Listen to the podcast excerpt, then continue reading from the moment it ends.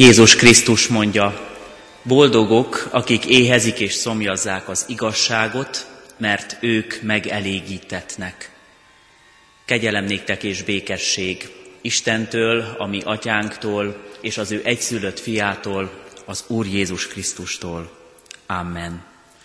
Kedves testvérek, hitmétő tanító Isten tiszteletünkön énekeljük Isten tiszteletünk kezdő dicséretét, a 166-os számú énekünket, helyünket elfoglalva énekeljük a 166-os dicséretünk mind a négy versét. Így kezdődik énekünk, Urunk Jézus, fordulj hozzánk, a 166-os dicséretet énekeljük.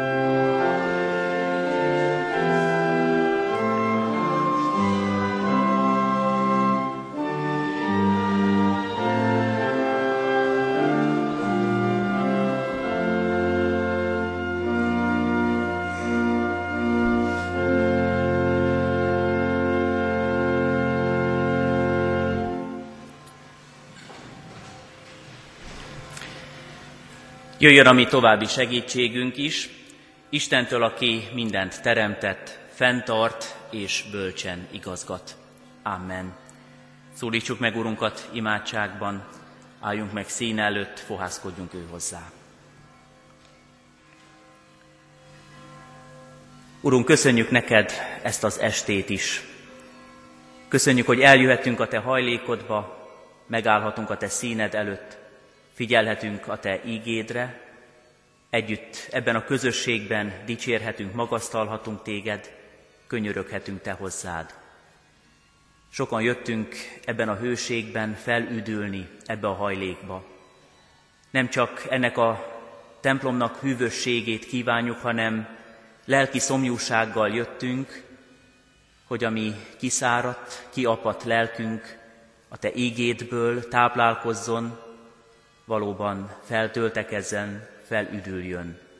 Kérünk téged, hogy lelkeddel áld meg a mi rád figyelésünket, áld meg ezt a közösséget. Segíts, hogy akik választ keresnek kérdéseikre, találjanak nálad feleletet. Segíts, hogy akik jöttek bátorságot nyerni, félelmükben oldódjanak, szívük bátorodjék. Segíts, hogy akik vigaszt keresnek nálad, megtalálják. Lelkeddel, pártfogó és vigasztaló gondoskodásoddal vett körül őket. és segíts meg minket, mindannyiunkat, akik itt vagyunk, hogy a keresésünkben megtaláljunk, rád találjunk, és elnyerjük a te békességedet. Köszönjük, hogy megállhatunk bűnbánattal is, megvalhatjuk, hogy sok-sok teher nyomja szívünket, lelkünket, életünket. Az elmúlt napokban is oly sok minden dolog történt, amit le kell tegyünk a te lábaidhoz. Köszönjük a te ígédet, bátorításodat, hogy te megbocsátod a te gyermekeidnek minden hűtlenségét, hitszegését, hitből fiadnak, ami Urunknak kereszt haláláért.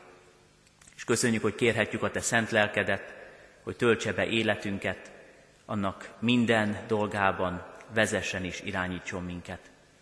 Atya, Fiú, Szent Lélek, teljes szent háromság, egy örök Istenünk, hallgass meg könyörgésünket.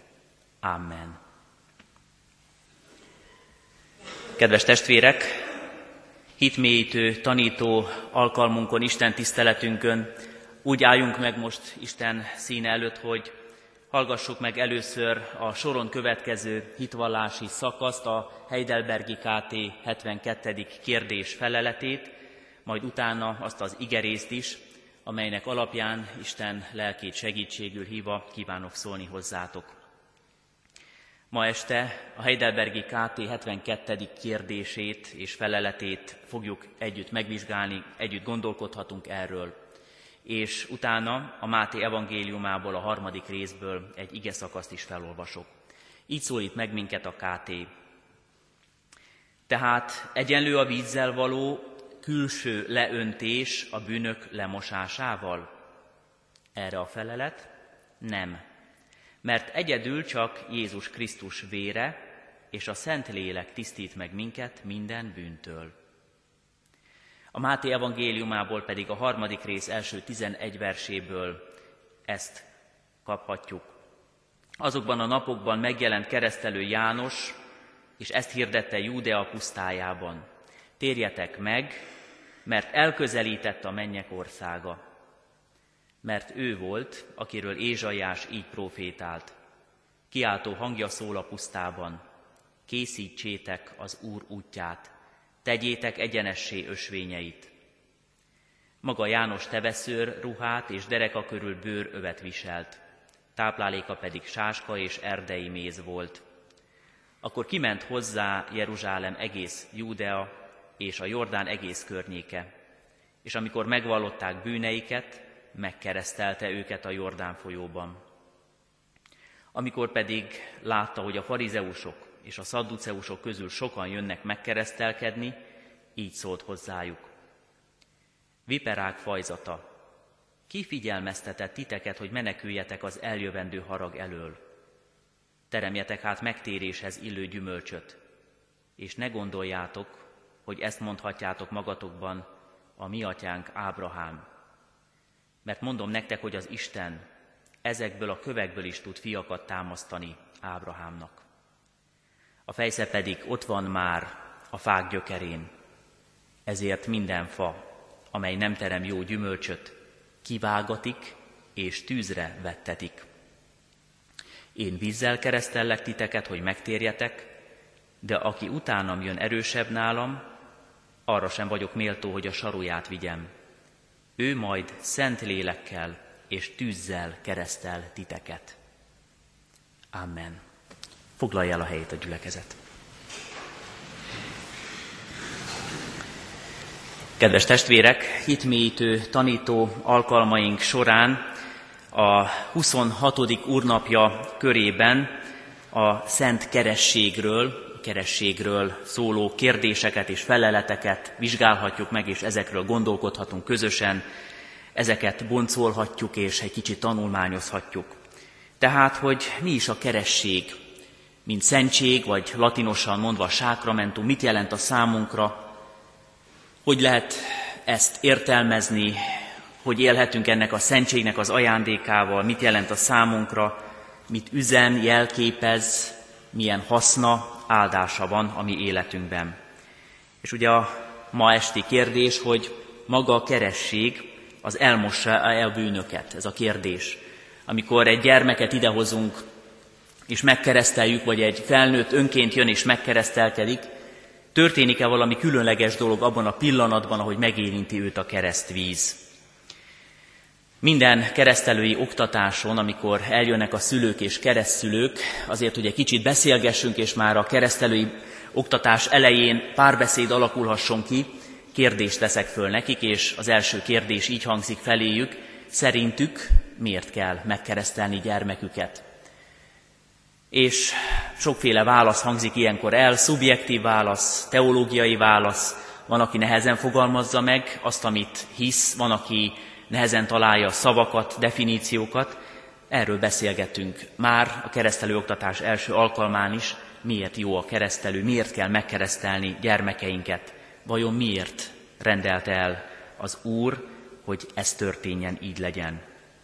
Emlékszem egy alkalommal, amikor keresztelői oktatásra érkezett egy család, és föltettem a kérdést, akkor jelen volt a család gyermeke is, egy három-négy éves kisfiúcska, elég mozgékony gyermek volt, nem tudom helyesen most a kifejezés hiperaktív, túl energikus, és ahogy a szülők megpróbálták ott befogni, lefogni, kicsit csendre inteni, a válaszuk az volt a kérdésemre, hogy azért szeretnék, ha megkeresztelnénk gyermeküket, mert remélik, hogy attól jó lesz. Vagy legalábbis egy kicsit nyugodtabb. És innen indult a beszélgetés, hogy ez a reménységük, ez nem fog beteljesedni. Abban az értelemben, hogy maga a keresség nem valamiféle elvarázslása a gyermeknek, nem valamiféle átalakulása az ő család, család életüknek, nem valami varázserejű víz, nem mágikus szertartás, nem automatikus folyamat, hogyha megtörténik, akkor utána valami más lesz majd a gyermekkel, nem olyan, mint a gyógyszert, hogyha beveszem, akkor elmúlik tőle a fejfájásom. Ha nem, és akkor tovább beszélgettünk a kerességről, az igefényében, és egy kicsit úgy is, ahogy ma a Heidelbergi KT aktuális kérdése elénk hozza, hogy hogyan hat mégis ránk az, ami történik a kerességkor. Nézzük először a fölolvasott ige szakaszunkat, Keresztelő János történetét. Keresztelő János életét számos alkotás, filmalkotás, regény, mindenféle irodalmi mű feldolgozta már, sokan festették meg. Épp a mai napon Peter Brüggel, egy flamand festő képét nézegettem, Keresztelő János prédikál, ez a festmény címe, 1566-ban készült olajfestmény, a Szépművészeti Múzeumban található, látható.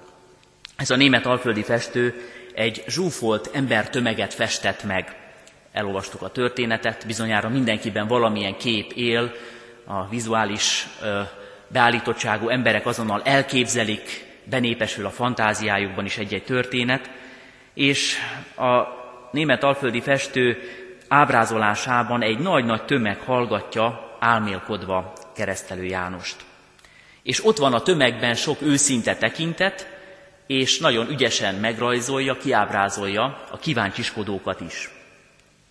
Olyan emberek vannak megfestve, ami a 16. század német alföldi embereire jellemző 16. századi ruhák, színek, európai arcok, európai táj. Semmi Jézus korabeli részlet nincs azon a festményen.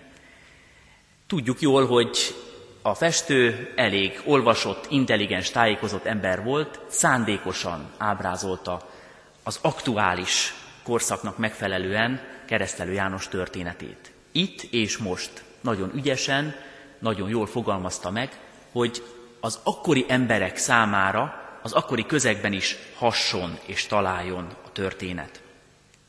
Keresztelő János az itt és most értelmében szólalt meg. Ő csak egy postás volt, mondhatnánk így is, az üzenet továbbítója, továbbadója. 30 éves koráig keresztelő János távol volt a világ zajától. Júda hegyei között csendes életet élt. Türelemmel várta, hogy az Úr megszólítsa őt. Nem járt a rabbik iskolájába, Jézushoz hasonlóan tudását a Szent Írásból, az akkori írásból merítette.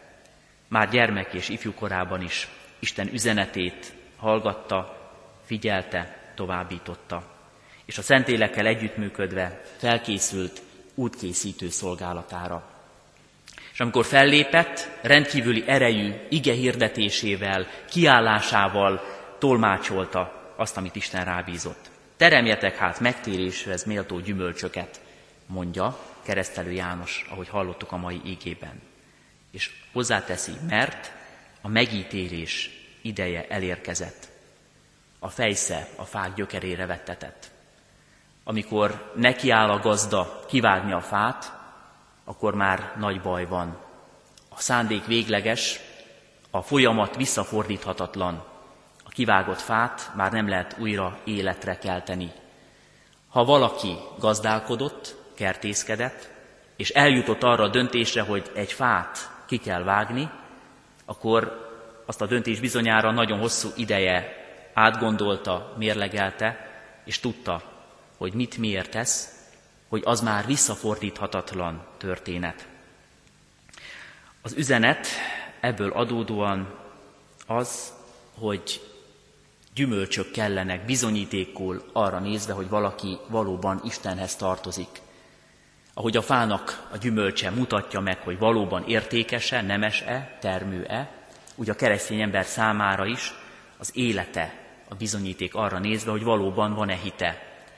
A mai napon épp egy családtagom mutatta meg az egyik új körtefát, amit valahonnan messziről hozott a hajdúságból, és magyarázta, mondta, hogy a hajdúsági piacon milyen jó reklámot csaptak ennek a fának, fantasztikus gyümölcse van, zamatos, különleges, sokat fog teremni. Most már két kicsi, körte meg is jelent a fán, azt mondta majd ősszel, ha megmarad, akkor megkóstolja, és valóban kiderül, megbizonyosodhatik, róla, hogy úgy van-e, ahogy a kereskedő mondta. Az lesz a bizonyíték. Keresztelő János kiáll a Jordán partjára, és azt mondja, hiába jöttök mutogatni magatokat sokan, hogy milyen tiszta és vallásos a ti érzületetek, gondolkodásotok. Hiába jöttök hivalkodni a tiszta ruhátokkal, vagy a templomba járó kegyes életetekkel, ha a ti életeteknek a gyümölcsei nem bizonyítják ezt, meg kell térni. Ott és akkor tömegek keresztelkedtek meg a Jordánban, mert az Ószövetségben bizony sok-sok pogányt úgy engedtek be Isten népe körébe, hogy a megtérés jelképeként vízzel lemosták őket. És azok, akik pogányként be akartak kerülni Isten népe közé, átestek ezen a szertartáson. Egy kicsit jelképezi a Jordán vizében való lemerülés ott keresztelő Jánosnál a meghalást is. Lemerülök a víz alá, mintha megfulladnék, mintha meghalnék, és egyből fölemelkedek, újra levegőt kapok, mintha feltámadnék, új életre jutnék.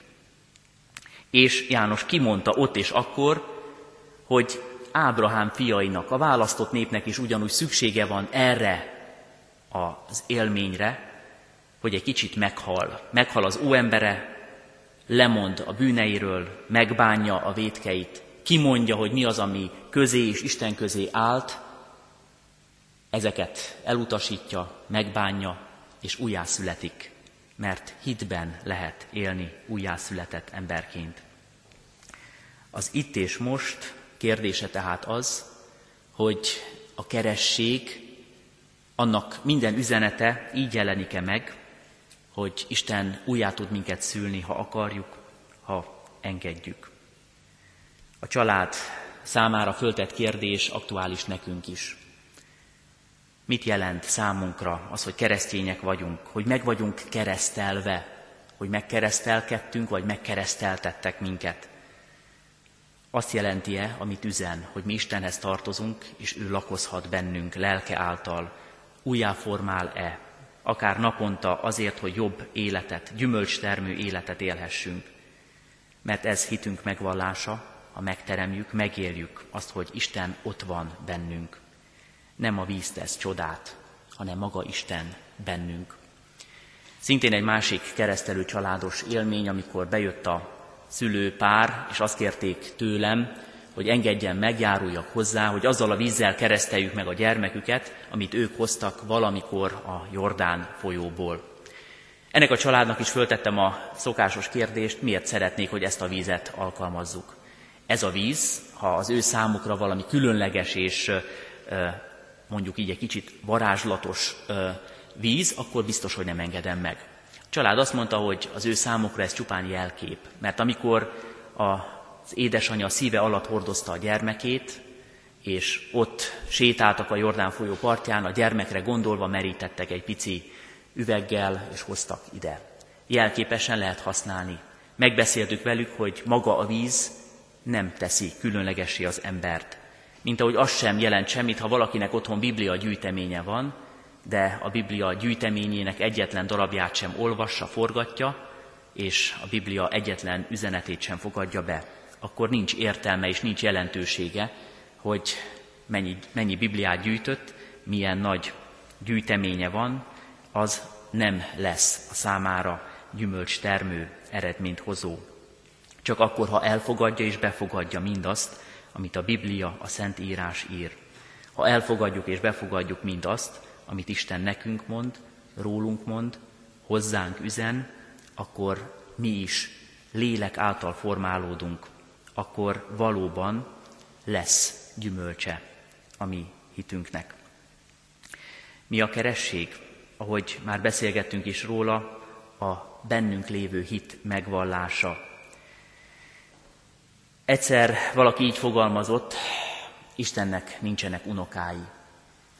És a mai Heidelbergi KT üzenete is ezt fogalmazza meg, Istennek nincsenek unokái, gyermekei vannak. Hitre jutni azt jelenti, hogy Isten gyermekeivé válunk. Megerősít minket a Heidelbergi KT mai üzenete, ami szépen összefoglalja a Szentírás sok-sok gondolatát, sok-sok uh, igéjét. Egyenlő a vízzel való külső leöntés a bűnök lemosásával? Nem. Jelkép. Mert egyedül csak Krisztus vére és a Szent Lélek tisztít meg minket minden bűntől. A víz Krisztus vérét is jelképezi.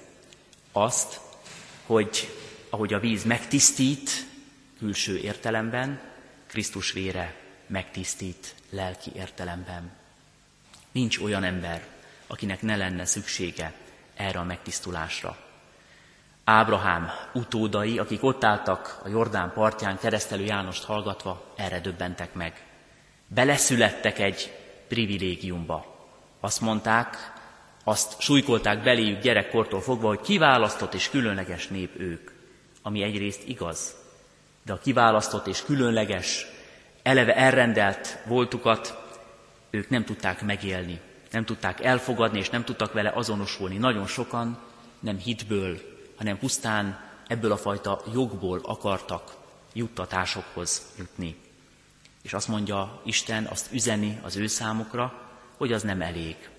Nem elég tehát, ha valaki pusztán egy külső szertartás, egy külső aktus során azt gondolja, hogy bekerül Isten kegyelmébe, az üdvösségbe. Szükséges, hogy átélje, hogy ahogy megtisztít a víz, úgy Jézus Krisztus vére meg kell, hogy tisztítsa a mi lelkünket. A Szentélek pedig a belső munkájával átformál, átalakít minket. Még egy történetet hadd hozzak ebbe a mai Heidelbergi KT üzenetbe. Nikodémus történetét, aki elég híres, elég neves, elég tanult teológus volt Jézus korában. Elment Jézushoz egy esti órában, amikor kevesen is látták, talán hűvös volt, mint a mai nap hősége után is kellemesebb egy kicsit megközelíteni a nagy rabbit, a híres tanítót, Jézust, elment hozzá és beszélgetett vele.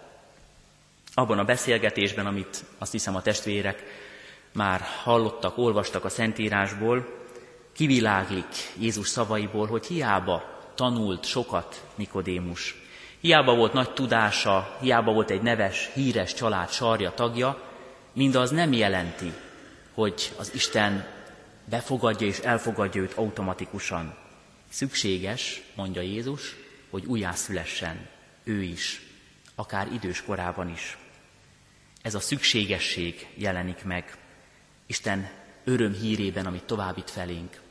Ez a fajta sürgető kényszer, szeretettel teljes meghívás jelenik meg minden alkalommal, amikor láthatjuk a keresztelést, amikor jelen lehetünk az Isten házában egy ige felolvasásakor, amikor kinyitjuk a Szentírást odahaza hajlékainkban, amikor összekulcsoljuk a kezünket imádságra, amikor Isten megengedi, hogy megszólítsuk, és amikor Isten megszólít minket.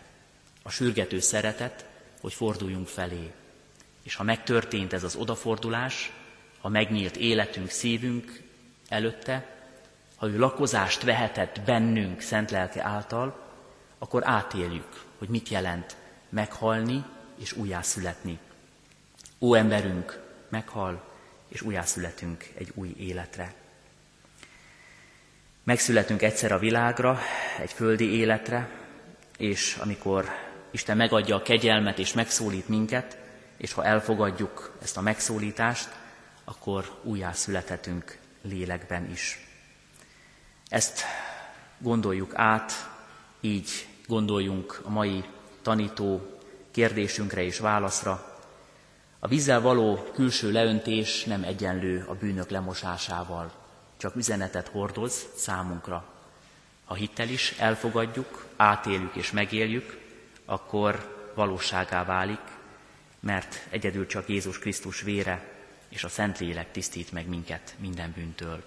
Így van, legyen így igazzá, valósággá a mi életünkben is. Amen. Álljunk most meg Isten színe előtt egy imádságban, hajtsuk meg fejünket, szólítsuk meg Istent.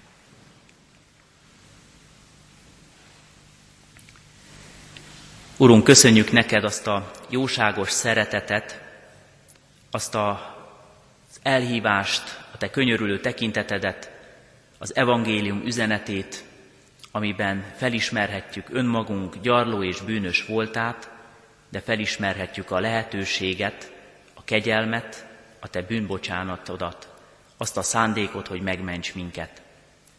Köszönjük, hogy úgy szeretted a világot, hogy egyszülött fiad adtad, hogy aki hisz benne, el ne vesszen, hanem örök élete legyen. És olyan jó nekünk tudni és látni, hogy újjá szülsz embereket, átformálod a gondolkodást, az életet.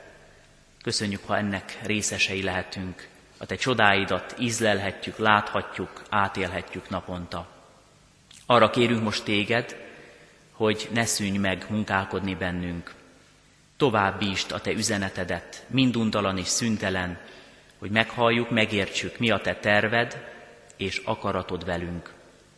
És munkálkodj a mi szívünkben, hogy kedved és bölcs akaratod szerint formálódjunk, olyanná, amilyennek te szeretnél látni, hiszen a te terved jó a mi számunkra is.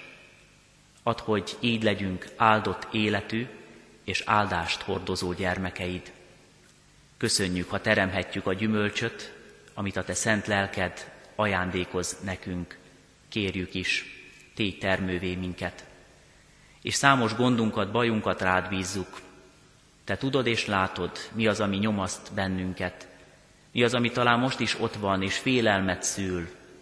Vedd el a mi félelmeinket, vedd el a mi gondjainkat, segíts meglátni mindazt, ami gyógyít a Te ígédben, valóban elkérjük azt a békességet, amit csak tőled kaphatunk, a világban nem található. És önmagunkért imádkozva most rád bízunk szeretteinket is. Áld meg azokat, akik közel állnak a mi szívünkhöz. Családtagjainkat, barátainkat, elét hozzuk gyülekezetünket, népünket, református egyházunkat. A Te szent lelked munkáját kérjük, egyházunk vezetői minden tagja szívében, életében. Különösképpen imádkozunk most hozzád azokért, akik betegségben szenvednek állj melléjük, beteg ágyuk mellé, és vigasztald őket. És ha kedves előtted, használd fel a te követeidet is, minket is, hogy üzeneted, vigasztalásod hordozói legyünk. Imádkozunk a gyászolókért, akik szeretteiket veszítették el az elmúlt napokban, hetekben. A te lelked, mint pártfogó és vigasztaló lélek, adja meg a vigasz gazdagságát és örömét számokra. Így kérjük, áld meg esténket, életünket, hallgass meg imádságunkat. Amen. Mondjuk el fennállva mi Urunktól tanult imádságunkat is. Mi atyánk, aki a mennyekben vagy, szenteltessék meg a te neved, jöjjön el a te országod, legyen meg a te akaratod, amint a mennyben, úgy a földön is. Mindennapi kenyerünket add meg nékünk ma, és bocsásd meg védkeinket, miképpen mi is megbocsátunk az ellenünk védkezőknek. És ne vigy minket kísértésbe, de szabadíts meg a gonosztól, mert Téd az ország, a hatalom és a dicsőség mind örökké. Amen. Kérjük és fogadjuk Isten áldását. Az Istennek békessége, mely minden értelmet felülhalad, őrizze meg szíveteket és gondolataitokat a Krisztus Jézusban. Amen. Most pedig záró dicséretünket énekeljük, a 370-es számú énekünket. A 370. dicséretünk mind a három versét, így kezdődik dicséretünk, jövel Szentlélek, Úristen, bé szíveinket éppen.